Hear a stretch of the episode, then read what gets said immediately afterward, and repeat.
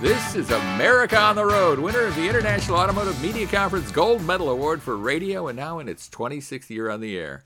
Thanks for being with us as we bring you the latest automotive information from around the world.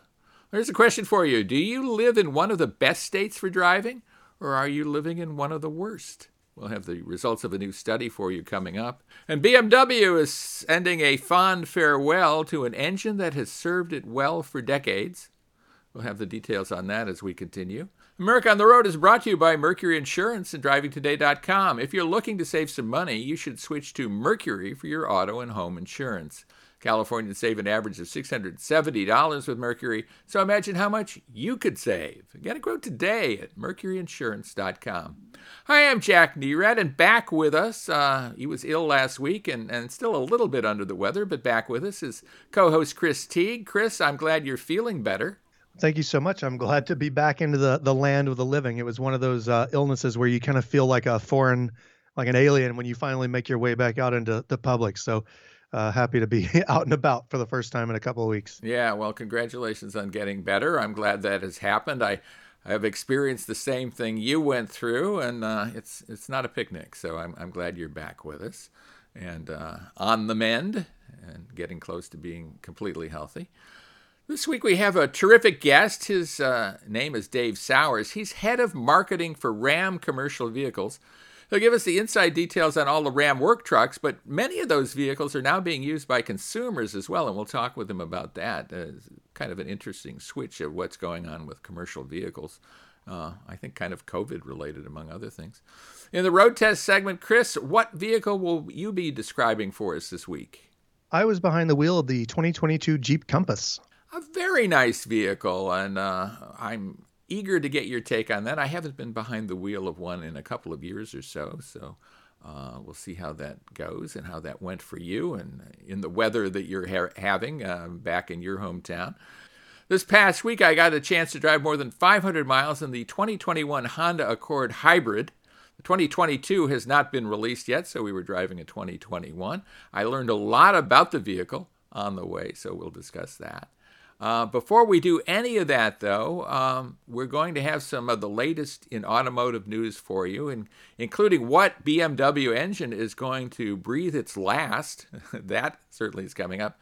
And uh, we will reveal to you the best states to drive in and the worst states to drive in, at least according to uh, a recent survey and we'll see whether we agree with that survey or not. So, with Chris Teague, this is Jack Nerad with you. Thanks so much for being with us right here on America on the Road. Stay with us, and we'll be right back.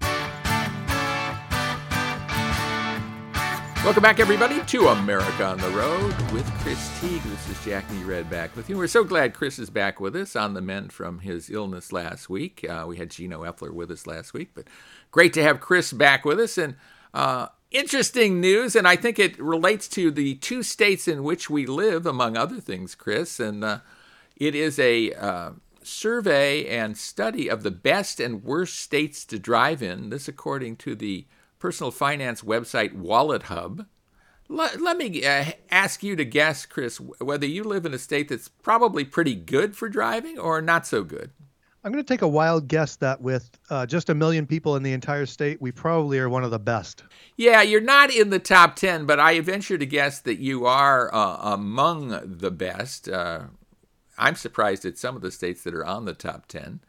I'm surprised about a lot of things. I am not surprised that the state in which I live is toward the bottom uh, of all the states in which to drive what they do is they look at a lot of different metrics. In fact, 31 key metrics. That's more than I can count. Well, I guess I could count to 31 if I really tried. Uh, but the data ranges from average gas prices to amount of rush hour traffic, uh, the quality of the roads. A, a, bunch of things go into this, and uh, it's at least pretending to be scientific. so uh, we will see. Well, let me count down uh, the top five best states for driving. Uh, they are Texas, North Carolina, Kansas, Oklahoma, and the number one, the absolute best state in which to drive is Iowa, which is a bit of a surprise to me. I think probably that you run into bad some bad weather in Iowa through the years. Here are the worst states, counting down from 45 to 50. The worst states in which to drive: the state of Washington, Maryland, California, Delaware, Rhode Island, and Hawaii. And I think uh, fuel prices have a lot to do with with many of those things. Uh, West Virginia has very little rush hour traffic. California, the state in which I live, has the worst rush hour traffic. Here's one for you, Chris. Maine has the lowest average car insurance rate. It's 3.3 times lower than in Louisiana. Uh, wow. That's a shocker to me. I mean, what's your take on this list of what I, I've told you so far? Well, it is interesting you bring up insurance rates because I just bought a 2010 Porsche Cayenne GTS, and even with the giant V8 and you know everything else that comes along with basically buying a sports car, uh, my insurance rates were were pretty good. I was pretty surprised. You know, I think I can relate it to, and you mentioned Iowa there as one of the better states to drive. I've driven across Iowa. I lived in Charlotte, North Carolina. Uh, I can see how the sort of wide open space of the road uh, would be safer or easier to drive on, fewer accidents, maybe higher speed limits, that sort of thing.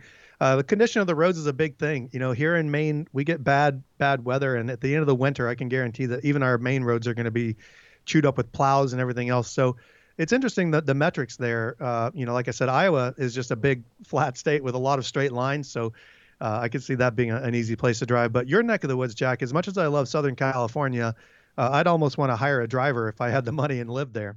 Well, it is a, a challenging place to drive. At the same time, I think a lot of the drivers are pretty professional about it. I've been to other states, and uh, the volume of traffic out here kind of forces the fact that uh, you have to obey some rules. Although I ha- will say, after having driven 500 miles over the course of the last weekend in the state of California, there's a lot of speeding going on.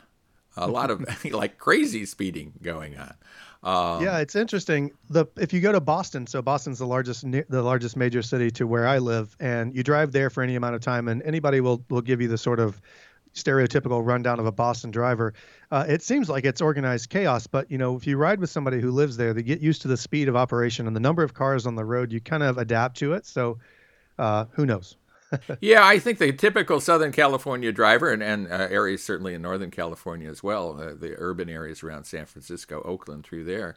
Uh, it's just such a volume of traffic that you get used to tons of traffic around you, and you uh, adapt to it. My my commute used to be 45 miles uh, each way, uh, and I spent a lot of time on the 405 freeway. So I got to see a lot of traffic out there. I think a state like Hawaii, which is apparently the worst state in which to drive, a lot of that has to do with fuel costs. It's it's really expensive to drive in Hawaii, and I bet they don't have that many repair shops either. One of the things interesting uh, about the study to me was that California has the most repair shops per population, 7.5 times more than in Hawaii the state with the fewest repair shops. So that's going on. You can figure out whether uh, you're in a good state to drive in or a poor state to drive in. Well, let's talk a bit about the uh, the final V12. This is the final use of the BMW V12 engine that has been around for quite a while. BMW has announced that they are going to uh, fit that V12 into the last series production road vehicle. And to mark the occasion, they will offer what they call the final V12 version of the M760i, X Drive to be exact, and only 12 of them will be built, uh, available in America. More than 12 will be built across the world, but 12 will be um, available in America. And it will have an MSRP of a very round figure of $200,000. What's your take on the? You've probably driven some V12 uh, BMWs through the years. What's your take on the uh, the fact that this engine is going away? I have, and I've driven a couple of V12 powered Mercedes AMGs as well. So you know, I can say that it's not surprising to see that the V12 is going away. You know, Mercedes made a stink about at least trimming back the number of V8s that they are uh, producing last year. So. Uh, with the world going hybrid electric and, and using batteries, it's not surprising to see. I will say that it is disappointing uh, but the writing has been on the wall for a while, Jack. If you recall, BMW moved to, I think, a twin turbo 4.4 liter V8 and a lot of their high performance cars, higher performance sedans and coupes, rather than a larger V8 that without the turbos.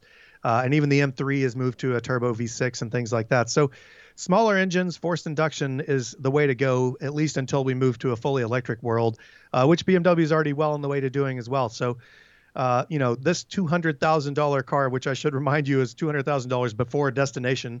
Uh, you have to add another $995 to that just just to get it delivered. But uh, it's an impressive send off. I mean, it's sad, but again, not surprising. Yeah, it's interesting to put this in perspective. The first V12 uh, had 295 horsepower. The first V12 powered 750 IL that was uh, available in the United States. 295 horsepower. Uh, seemed like a lot at the time, I guess.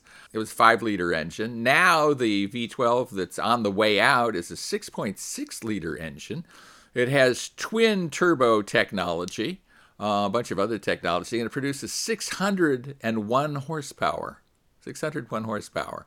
Uh, it will the final V12, the model itself, will go from zero to 60 in 3.6 seconds. Like mind blowing, right? Yeah, in such a large car. I drove a an Alpina B7, which is based on the the 7 Series, and it it's just a rocket ship. You don't even feel the speed, so it's amazing that such a large car can move so quickly. Right. If you pony up this two hundred thousand dollars plus, as you mentioned, the nine hundred ninety-five dollar uh, delivery charge, which actually is quite low. You're going to see uh, destination charges much higher than that on, on much lower priced vehicles. But uh, if, as the customer takes delivery, soon after they will receive a custom built desk trophy to commemorate their their vehicle it will have their special order paint, leather, and vehicle identification number on it.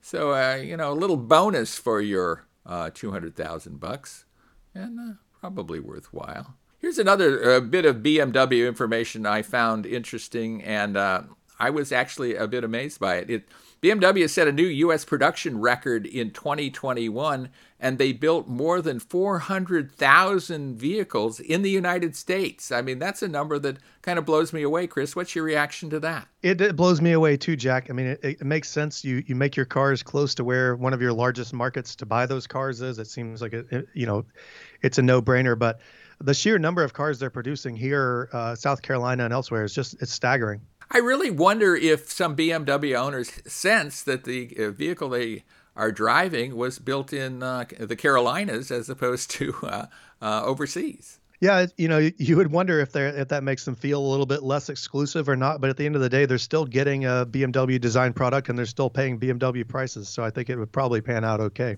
Yeah, I think the good news too is they're getting BMW quality all the way, all around too. Yes. I think the Spartanburg plant is a great plant for quality.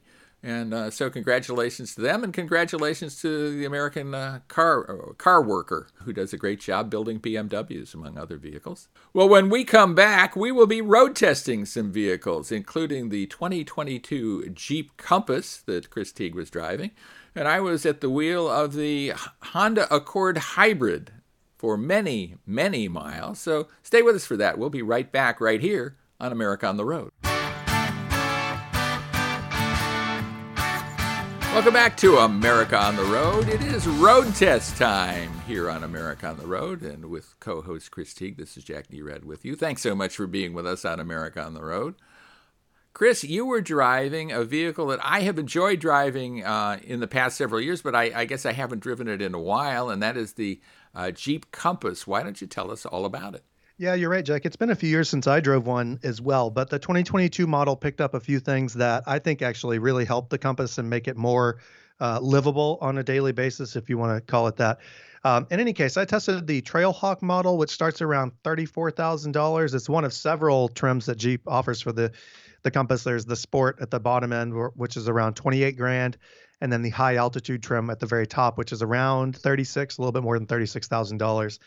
Uh, but for 2022, Jeep updated the exterior styling, gave it a new, uh, a light facelift and some uh, updated tech on the inside, which I'll get to in a little bit, uh, which really helps the interior experience. But standard, it comes with a front wheel drive and a six speed automatic transmission. The Trailhawk, which is the off road, sort of more rugged version, gets beefier tires. Uh, it gets four wheel drive or all wheel drive, and then a nine speed automatic transmission. And Jack, I want to get your feel on this because the Compass and the Jeep Cherokee and the compact crossovers that Jeep makes, they're competing against vehicles like the RAV4 and uh, the CRV. How do you think they stack up? I mean, they're a little bit more rugged, they're a little bit more off road oriented, but they still have to do the same job. They do have to do the same job, and they kind of do that in a way by offering versions that are more on road oriented than off road oriented. I think Uh, if you were uh, just going to drive on the road, there are probably better choices than the Jeep Compass in the compact SUV crossover segment, and you've mentioned some of them. but at the same time, I think if you're going to do any off roading or you just want that aura of being in a Jeep, and I, I get that, you want to ch- join the Jeep club, uh, I think the Compass is a, is a good choice. I agree. And, you know, we talked earlier about the quality of roads here in Maine. I got to tell you that uh, we got a nice ice slush storm a couple of days ago, and I was in the Compass, and you know, it just cruises right through all of it. And I think the Trailhawk model, with like I said, it's got the beefier tires and, and everything. It handles the roads, the the poor quality roads of winter here very very well. It's got a 2.4 liter four cylinder engine, making just 180 horsepower and 175 pound feet of torque. I say just because it's not a quick vehicle, but I, I don't think it needs to be. Uh, it's very relaxed off the line. Uh, makes a perfect in-town cruiser. I wouldn't count on it being uh, mind-blowing on the highway or winning any uh, drag races against a RAV4 or a CRV for that matter. Uh, but it's an adequate amount of power, and the engine is relatively quiet and stays out of the way. So driving around town in this thing is uh, comfortable. It's relaxed. It's quiet. So no complaints there. And as I mentioned, in the snow and the, the muck that we had here a couple of days ago, the selectable drive modes uh, for the all-wheel drive system include snow, sand, and mud. I had it parked in snow mode, and I plowed right through it with absolutely no problems whatsoever. And, and there was plenty of ice on the road too. So no issues there. I think this is a great great vehicle for people who live where I do, where the air hurts your face for parts of the year. Uh, inside, it's got an 8.4 inch standard touchscreen. Mine came up with the mine came with the upgraded 10.1 uh, inch upgrade, which is a touchscreen running Uconnect 5. This is the latest edition of the uh, Stellantis or Fiat Chrysler infotainment uh, software. Jack, you and I have talked about this many times. It's colorful, it's intuitive, it's responsive. Uh, I had a little bit of trouble finding the heated seats and heated steering wheel in the vehicle, but once I did, it, it all made sense the way things are, are laid out. Um, elsewhere inside, uh, the Trailhawk model has leather and cloth seats, or it should be synthetic leather and cloth seats, which uh, should be easy to clean if you get them dirty out on the trail. Uh, like I said earlier, it's got heated seats and a heated steering wheel. The top trims of this, you can get it with with leather upholstery and really nice interior finishes. But I think that for the sort of rugged uh, attitude of the Trailhawk model, this interior fits it well plenty of room up front for me. I'm six feet tall. I'm able to get a nice uh, high driving position without bumping into my uh, now nine year old daughter in the back seat. Uh, she turned nine today. And uh, my other daughter, five year old, on the other side, has plenty of room for her larger booster seat. And uh, my wife was able to ride in the front seat with no problems at all. Uh, plenty of cargo space in the back. The back seats fold down to open up even more. And, you know, all around, Jack, I think this is a great option for people, like I said earlier, who might live where there's a little bit more uh, rough road to deal with or bad weather. And as you said, anyone who wants to go off road, uh, this might be the choice for them. So, uh, pretty nice vehicle all around. It is a nice vehicle, and happy birthday uh, to your daughter. That's a, a marvelous uh, age to be. Uh, I guess it was. I, I, can almost remember that far back. Well, I was driving a car that I enjoyed a whole lot. Is the Honda Accord Hybrid. And I, I would say that uh, probably Honda doesn't get the kudos it deserves for their hybrids, at least this Accord hybrid. This is a vehicle that I really liked a lot. I was going on a fairly lengthy trip uh, from my home in Southern California up to North, uh, you know, I guess Central California. Uh, and then back home, uh, 500 miles in total, maybe a little bit more. And so I put the word out. And Honda came through with the Accord Hybrid, and it turned out to be a great, great choice. One of the interesting things about their hybrid system is it's it's different from many of the hybrid systems out there. They use a two-motor hybrid system. It gives better throttle response and I think a, a, good feeling of natural acceleration. It also feels strong because it starts out as all electric. And so you have a, a lot of uh, torque right from the get go there. Uh, 232 pound feet of torque at idle.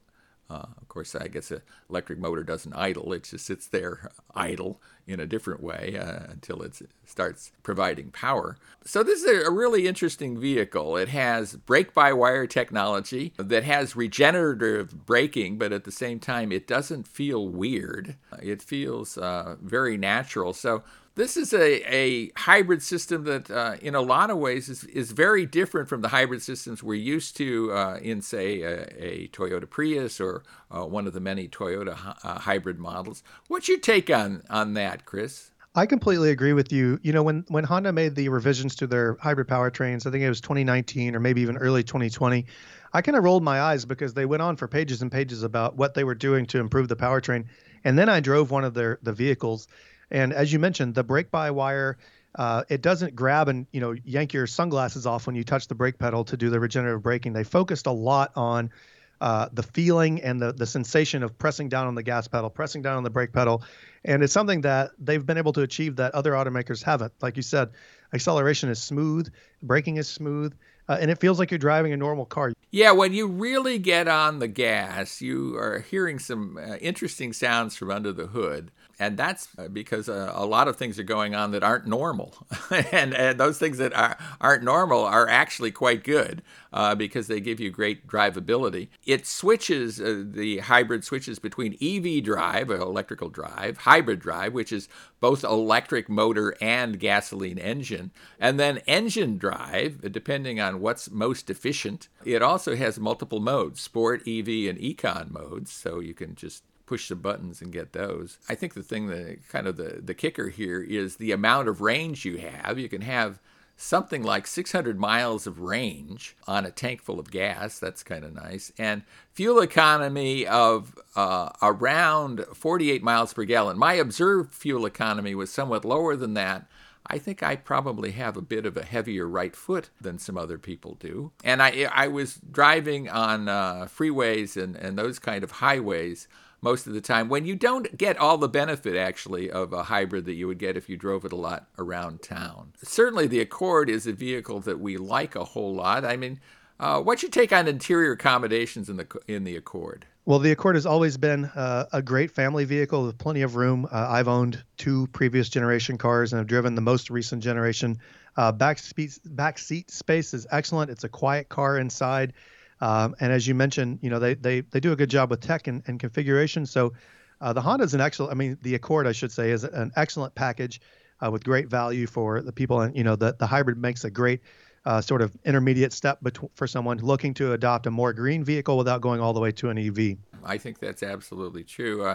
One of the things that I think you and I have both commented about this in other Hondas that we've driven recently is the wireless Apple CarPlay and Android Auto, how seamless uh, that is. There's also wireless charging in the Accord. So, a lot of advantages there. Uh, I would not say that their infotainment system is quite as clear as some of the best of them out there, but it still operated very, very well. And uh, if you're using your smartphone most of the time, you certainly understand how that works. So, uh, all in all, this was a terrific vehicle to have uh, for the purposes that I used it uh, which was to shuttle my, my wife and myself up to uh, visit one of our college age daughters up at, up at school and spend some time with her, buy her some groceries and, and lunch and dinner, and then come back. So it was a, a marvelous trip, and I think the Honda Accord Hybrid was just about perfect at doing that. You can get a Honda Accord Hybrid for as little as about $28,000.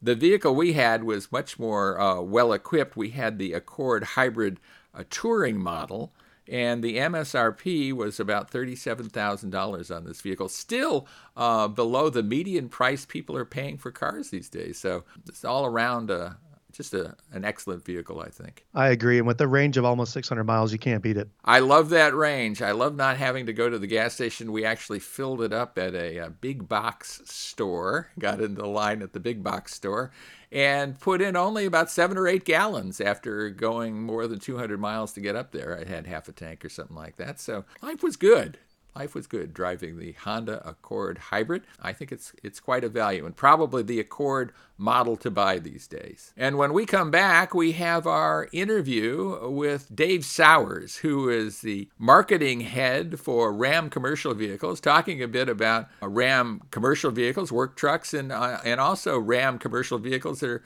being used by a lot of RVers these days. So we'll chat a bit about that. Stay with us for that with Chris Teague. This is Jack Nerad with you and we're really glad you're with us right here on America on the Road.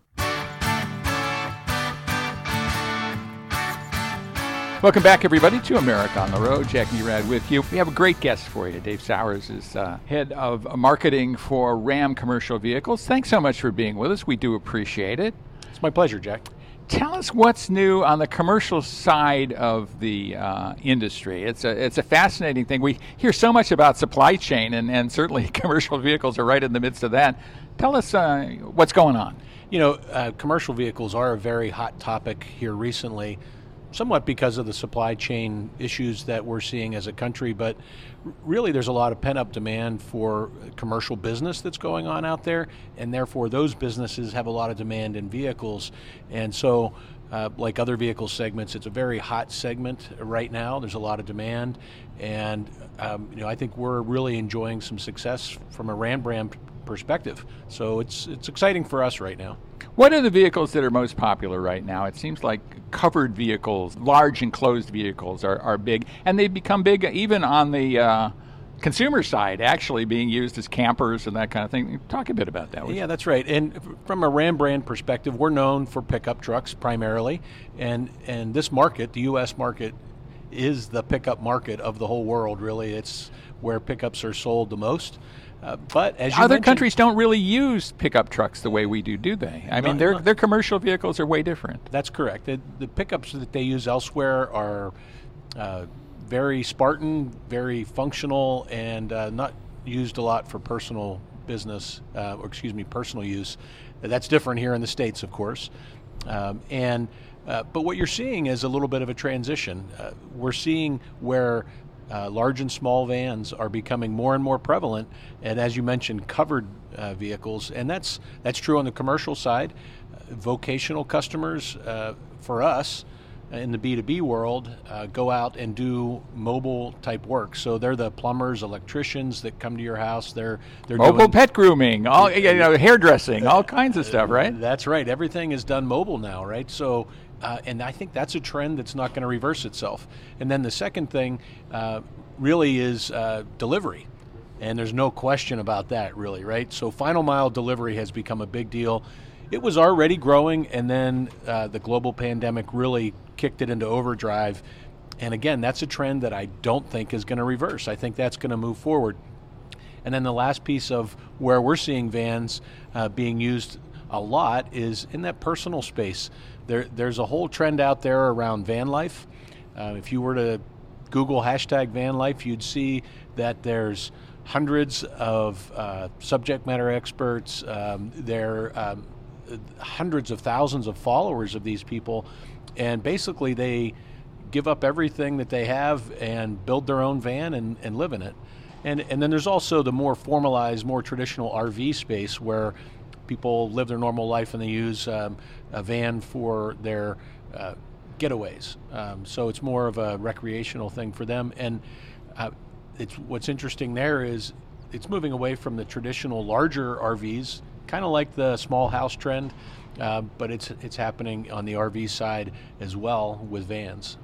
So tell our listeners about some specific vehicles because you're talking about vehicles from pretty small you know, smaller than the, the typical passenger car, I would imagine, the typical passenger SUV, to some very large vehicles. Tell us a bit about the, the broad mo- model line. Yeah, and uh, from a Ram perspective, we have two vans in our lineup. We have uh, Ram ProMaster City, which is on the small side. Um, and we call it city because it's more of a city van. It's used for uh, those shorter distances and uh, the smaller tasks. It's a very functional van. Uh, we offer it in a van and a wagon, uh, primarily sold though as a cargo van. And the wagon would be passenger vehicle. Yes, that's yeah. correct, and, yeah. and it goes up to five passenger with some cargo space left. Uh, that's that's a very functional vehicle, not a very luxurious vehicle, uh, and it's got a, a mission to accomplish most of those customers are commercial customers in that in that space. And so, what uh, are tradespeople? What kind of folks buy the, that those vehicles? Yeah, it's tradespeople. Uh, it's small delivery. It's catering. Uh, we see a lot of food service businesses. Uh, it's possible to refrigerate those vehicles. So a lot of these niche businesses that have uh, developed, whether it be um, ice cream, whether it be catering there's some restaurants now that are using a commissary operation where they have a central kitchen and they have several outlets that uh, that use the food, and they have to uh, be very uh, timely about their deliveries, both in terms of having fresh food, but also maintaining the temperature of those foods. So they do smaller batches, and those smaller vans work very well uh, for those folks. Um, so we have that small van end of the segment that does those type of things.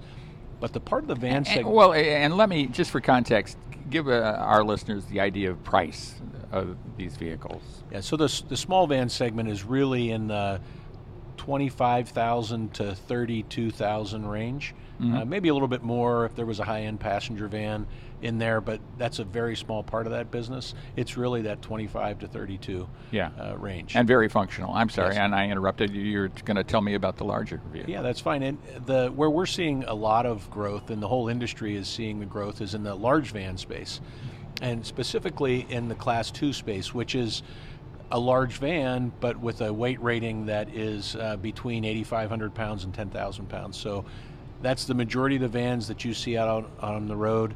Um, all the delivery vans uh, that you're seeing pop up in the final mile space, those are Class Two vans. So that growth is really happening because of those vacations we talked about, which uh, which are mobile businesses and delivery, and those type of things. And there, as a result of the demand that's there, uh, we're starting to see innovation that happens in that space as well. And it's it's really interesting because uh, as a longtime in- industry veteran and, and yourself as a longtime industry reporter, you'll know that there's uh, not a lot of change that happened in pickups for a long time. Uh, until the mid 90s, you started to see some innovation in pickup trucks change. Vans were much the same way. They were all body on frame, uh, front engine, rear wheel drive. Uh, most of them were pickup truck derived, frankly. Um, for from 1970 through uh, the the 2000s, really, there was no change in the formula of that vehicle, and you're seeing now the influence of European vans come in, and those are uh, unibody by and large, which is a more efficient um, way to structure the vehicle to use the space inside. All of the passenger cars and most SUVs have been unibody for a long time. Right, right. So you're seeing that uni- that unibody influence from Europe, and And you you had specific uh, European influence, right? When you were owned by Daimler. Oh, right? absolutely, So yes. uh, a lot of that, I think, right? Yeah, we were the- permeated uh, what was going on at Ram. We were the first ones to bring in the European style van uh, way back when. I worked on that project, interestingly enough. Um, and um, that one was a front engine rear wheel drive, but it was unibody and um, had the European styling that people are familiar with now uh, on these large vans. Um, the product we have now is the Ram ProMaster. It's also um, comes to us from Europe. It was originally designed there. Uh, the uh, van space is very mature and very well developed there. So it's good for us to be able to tap into the expertise that they have and bring the product here. Um, so the Ram ProMaster is a unibody front engine front wheel drive, and ProMaster is unique in the large van segment from that perspective. Um, and we, we get some advantages from that. And of course, there are a lot of differences with our van from the European van. Our powertrain that we have here is unique. We have a Pentastar V6 uh, as our base only engine, frankly. Um, and now, new for 2022, we're bringing in a nine speed automatic front wheel drive. So that whole powertrain is North America specific as it relates to the Tried and true. Boy, that Pentastar engine has been around, has Absolutely has. And, and Yeah. this is actually the Pentastar upgrade, which gets a little more efficient. Uh, it widens the torque band out a little bit. Um, the peak torque and horsepower don't change, but the vehicle uh, is better from an emissions perspective and it's more efficient. So your vans have to serve a bunch of different customers with a myriad of needs, right? So flexibility's got to be key, and allowing them to customize for their particular use is key. Talk a bit about that, would you? Yeah, that's actually a very good question, and it's something we spend a lot of time on. There's a number of ways we deal with that, uh, being able to serve the customer's ultimate mission. One is to offer a number of different configurations. So we have three different wheelbases, four different vehicle lengths, two different roof heights. We offer cab chassis versions, cutaway versions. That's a, a cab with no rear wall that uh, an upfitter would attach a, a body to. Um, and we have window versions that allow um, an upfitter to put seats in the back uh, or other type of conversion. And um, We're also bringing in a crew van now for 22. So it's a factory version that has a second row of seats with a partition behind it. So now you have uh, up to five, uh, five or up to six passenger seating in that full-size van. Uh, so and then a full space behind it, a, a giant space, I would imagine, right? right? On, our longest van, you can have six passenger seating plus eight feet of storage behind it, and it's all enclosed. So uh, that's kind of a, a, new formula to be able to do that. So that, the first piece is to offer all those different configurations from the factory. The second piece then is to make it upfit friendly, mm. right? So how can these people make it their own? And I mentioned in the van life space, nearly 100% of those people are doing some or all of that work themselves to turn it into a, a, a home that can travel with them. Yeah. And uh, literally their home in, yeah, in a lot of ways. In right? some cases, they, yeah. that's their only domicile is the vehicle. So what we've done there is we've made it easy to tap into the vehicle electrical system uh, by providing upfit connectors and um, tap ins for speakers and communication to the vehicle. Because it's not good for people to splice into wiring and, and that, that kind of thing, right? That's it's, right. Yeah. You want fusing, you want the, the proper kind of safety. We don't even like for the professionals to do that kind of thing, much less the do-it-yourselfers, um, because they don't know what they can affect, right? And this, the electrical systems are very sophisticated in these vehicles, and there's many safety features that are tied in as well that you don't want to in any way affect negatively. So uh, we provide clean ways for them to tie in up to the electrical system. Uh, that's all standard on ProMaster. We provide an auxiliary fuel tap as standard. So if you want to draw from the gasoline tank to run a gasoline powered heater, um, you can do that. That tap in is standard. Uh, and then from a physical perspective, we make it very easy to upfit the ProMaster van as well. And that's by, uh, we have the lowest load floor height of any van, so it's easier to step in and out of, but it also gives you some flexibility on how you upfit this thing and how you build it um, from the ground up. We have the widest uh, interior width, 75.6 inches which for those van lifers and the RV customers, you can fit a full size mattress sideways in the van which is a great way to package uh, the sleeping situation um, and maximize the amount of the ra- remaining space. And it's the only uh, full size van in the U.S. where you can do that. So ProMaster has become kind of a favored uh, product to be able to do that upfit because of the dimensions inside. We also have nearly vertical sidewalls, so you're not dealing with a big curvature there to try to cut um, and, and do your upfit. So and what kind of roof height? I mean, it, it strikes me these have a lot of headroom these days. Uh, that, that's correct. Right. Um, in fact, Ram ProMaster has the tallest standard roof height at five feet six inches, um, and then we get another 10 inches taller for our um, highest roof height. Um, so we're at six feet four inches, and so six feet four that's 90% of people can stand upright inside, even if you put some roofing in and do some other things. Even my partner on the radio show, who is six feet tall, and he tells us about that in every show, can fit in that. I'm 5'11, so I should be fine too. Yes, that's absolutely right. So that's one of the big advantages as opposed to in the old world where pickup trucks might someone might put a cap on it or something like that. You had very little uh, flexibility in terms of vertical space, and now these vans are giving you a lot of that. And it's finished that way from the factory, so it's watertight. You don't have any issues with wind noise or air leaks or water leaks. We're doing all the right things in terms of having the clearance lamps on the vehicle, and it, and it meets all the standards with that high roof height, and you can use it as a blank canvas to build within. Well, Dave Sowers, thanks so much for being with us. We appreciate it. I appreciate it. Thanks for the opportunity, Jack. Stay with us, everybody. We'll be right back right here on America on the Road. Welcome back, everybody, to America on the Road with Chris Teague Jack Nerad back with you for listener question time. This is our final segment of this week's show. The, the hour goes so fast, and uh, I love talking with Chris about cars and what's going on in the car industry. And this, again, is the listener question portion of the program, and I think we have a very good question for Chris right here.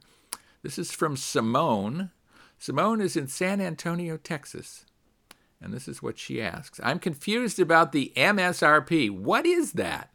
Is that the price I should pay, or should I try to negotiate a lower price? And how does the MSRP work in a lease?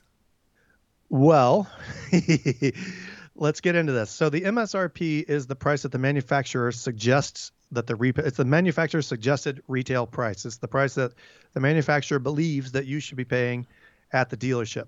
It is not the price that the dealership pays the manufacturer to get that vehicle, and nor is it the price that you may end up paying depending on uh, any discounts or rebates, or in this case, markups. You might be seeing markups at, at your local dealer, uh, and and that could be something that you have to contend with.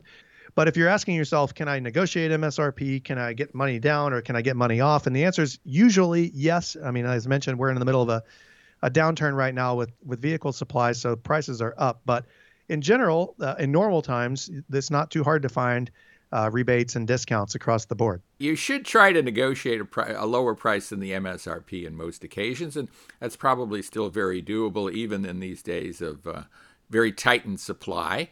But as you point out, Chris, depending on the vehicle, some might be actually marked up to a price above the suggested retail price. I would say this too about the MSRP in a lease. A lot of people don't even pay any attention to negotiating that price down in a lease because they just look at the lease monthly payment and, and uh, essentially go from there. But you can negotiate that price down from MSRP. Uh, that's called capitalized cost in a lease. Look to negotiate that down, but uh, that's how MSRP works, and we hope we've helped Simone with that.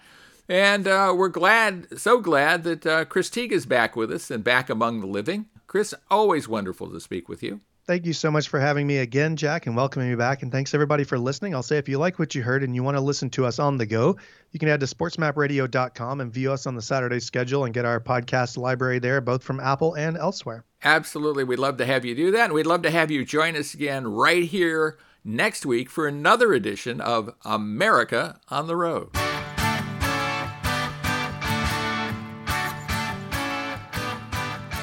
America on the Road is brought to you by Mercury Insurance and DrivingToday.com. If you're looking to save some money, you should switch to Mercury for your auto and home insurance. Californians save an average of $670 with Mercury, so imagine how much you could save. Get a quote today at MercuryInsurance.com. And if you're looking to buy a new car, a used car, just care about cars, go to DrivingToday.com. There is a world of automotive information available for you at drivingtoday.com. It's the official automotive website of America on the Road. That's drivingtoday.com.